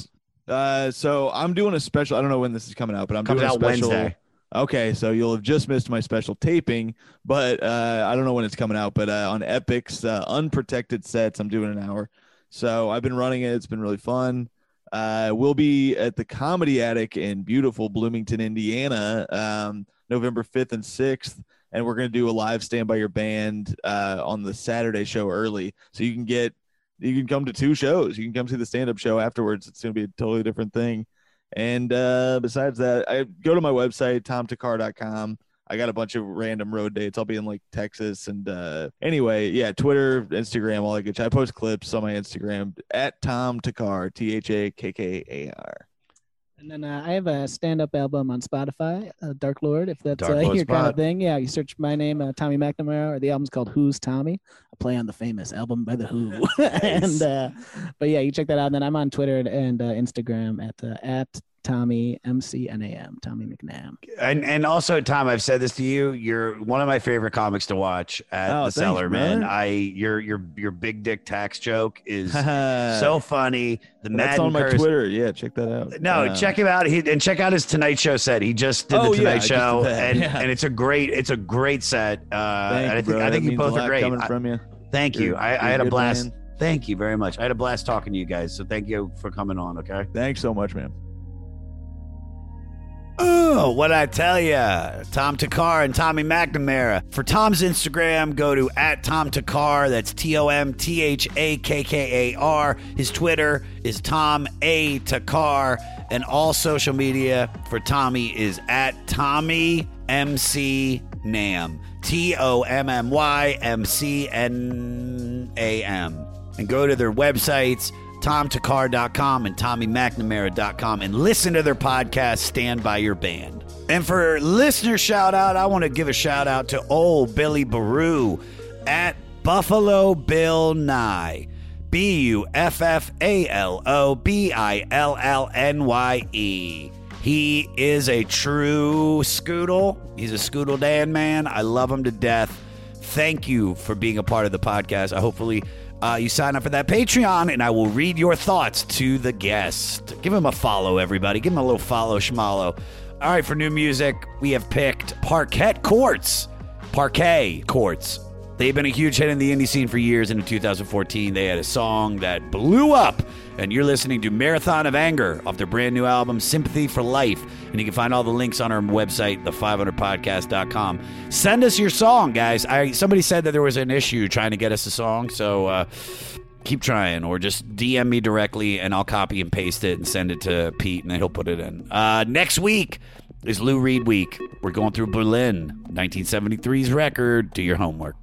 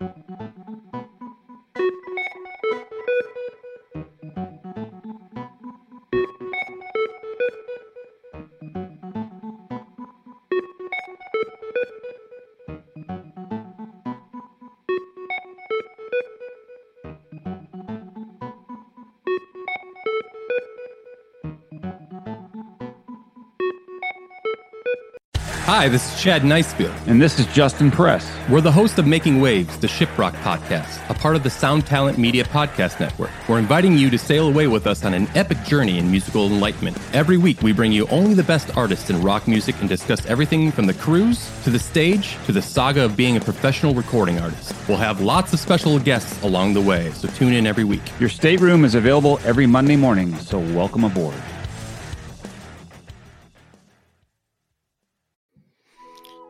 Welcome to us talking about our podcast for a minute.